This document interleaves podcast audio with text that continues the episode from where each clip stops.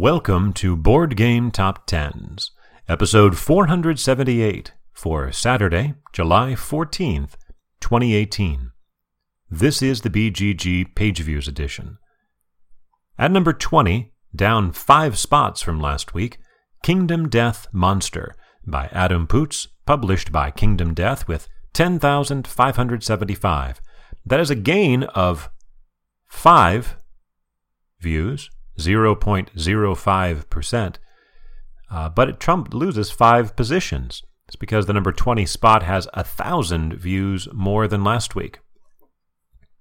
At number 19 for the second week in a row, Rising Sun by Eric M. Lang, published by CMON and Guillotine Games with 10,989. 400 more than Kingdom Death Monster, a gain of 1,000 from last week, or 11%, which enables it to hold on to its position.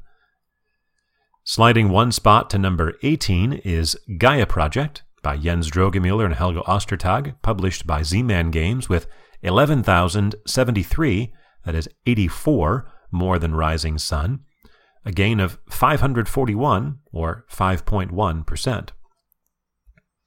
Sliding from number 8 down to number 17 is Dungeon Degenerates Hand of Doom by Sean Aberg and Eric Brady, published by Goblinko, with 11,363, 290 more than Gaia Project, but off over 5,000, or 32% from last week.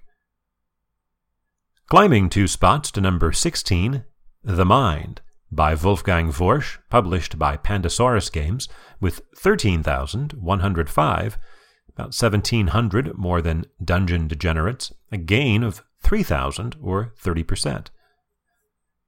Down two spots to number 15, Azul by Michael Kiesling, published by Plan B Games, with 14,259, about 1,100 more than The Mind, a gain of 2,200 or 19%.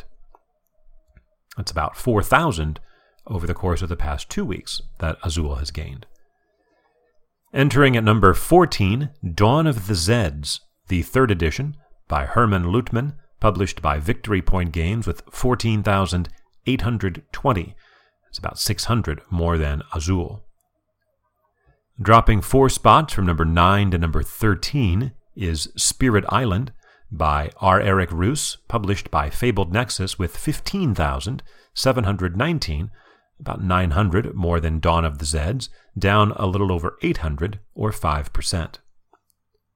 And sliding out of the top 10, from number 10 to number 12, it is Scythe by Jamey Stegmaier, published by Stonemaier Games, with 16,218, about 500 more than Spirit Island, a gain of over 1,400 or almost 10%, and yet not enough to keep it in the top 10. And so it ends another brief three week run. Entering at number 11, The Island of El Dorado by Daniel Aronson, with 16,319, 101 more than Scythe, a gain of almost 9,000 or double, more than double what it had last week. We have five new entries in the top 10. The five games falling out are from 10 to 12, Scythe, from 9 to 13, Spirit Island, from 8 to 17, Dungeon Degenerates, Hand of Doom, from 7 to 33, Lowlands, and from 6 to 65, Terraforming Mars Colonies. So only last week's top 5 survived into this week. Re entering after 51 weeks away almost a full year, and charting for the second time.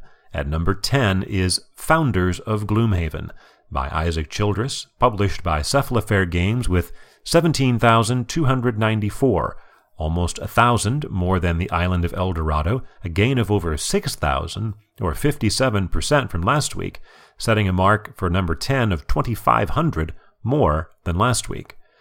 Uh, the last two weeks, Founders of Gloomhaven was 25th and then last week, number 14.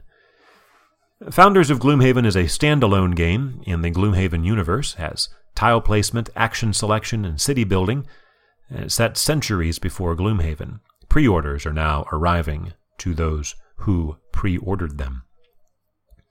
Debuting at number 9 is Terrors of London by Brad Pye, published by Colossal Games, with 17,756, about 500 more than Founders of Gloomhaven. Terrors of London is a Victorian horror themed uh, competitive deck building game for two to four players. Sliding three spots to number eight is Arkham Horror, the card game, by Nate French and Matthew Newman, published by Fantasy Flight Games, with 20,561. It's almost 3,000 more than Terrors of London, down almost 1,400, or 6.3%. Tumbling from number 2 to number 7 is Starship Samurai by Isaac Vega, published by Plaid Hat Games, with 20,900, about 300 more than Arkham Horror, down almost 9,000 or 30%.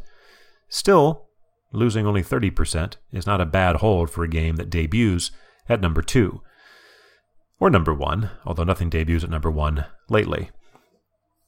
Sliding two spots to number 6 is Terraforming Mars by Jacob Fryxelius, published by Stronghold Games with 21,744, about 900 more than Starship Samurai, down 1,600 or 7% from last week. This is Terraforming Mars' 100th week in the top 10, making it only the fourth different game to have 100 or more weeks. Uh, the third different game to do so was not too long ago. That was Scythe. The other two you have to go back to the early days of the list for X Wing and Android Netrunner. So, of the top five games, only two survived into the top five this week. So, we have three new entries up there. Uh, the first of those is a debut at number five, Snowdonia, by Tony Boydell, published by Surprised Stare Games, with 23,282, about 1,500 more than Terraforming Mars, about 16,000 more than it had last week. Snowdonia slightly predates this list. It was released at Essen of 2012, and so any attention it might have gained would have been prior to this list. It's a train game set on a mountain in Wales. Uh, there's a Kickstarter going for the deluxe master set, and there are a lot of lots of uh, group buys that you can see there in the forums. Our fourth new entry Returning after three weeks away at number four, charting for the third time, is Eclipse, the second edition by Touko Tahkokallio, published by Lautapelit, with 25,122, about 1,800 more than Snowdonia, a gain of 16,000 for this one, too, from last week. The last three weeks has gone from 11 to 17 to 23, so it vaults 19 spots back up to number 4. Its Kickstarter has begun, and despite a lot of negativity about the campaign, has already had well over a quarter million dollars pledged. Holding on to number three for the second week in a row is The Seventh Continent by Ludovic Roudy and Bruno Sautter, published by Serious Pulp with 26,971. It's 1,800 more than Eclipse, a gain of only 253, or 0.9% from last week. And the highest of our five new entries at number two, returning after four weeks away and charting for the second time, is Cthulhu Death May Die by Rob Daviau and Eric M. Lang, published by CMON with 53,034 views. Actually, almost double what the Seventh Continent had, a gain of 46,000 or 745%. Uh, as you might imagine from that sudden spike in page view totals, the Kickstarter campaign has begun for this game. It is cooperative and episodic and has very large miniatures.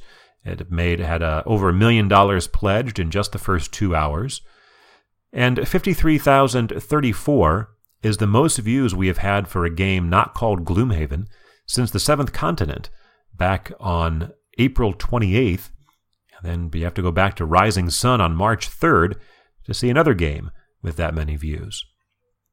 And yet it was not quite enough to unseat Gloomhaven at number one for the 11th consecutive week and the 60th time overall. It is Gloomhaven by Isaac Childress, published by Cephalofair Games with 54,228. 1,194 more than Cthulhu. A very narrow victory for Gloomhaven this week. It lost 400 views, or only 0.7%. So this is the 60th week for Gloomhaven at number one.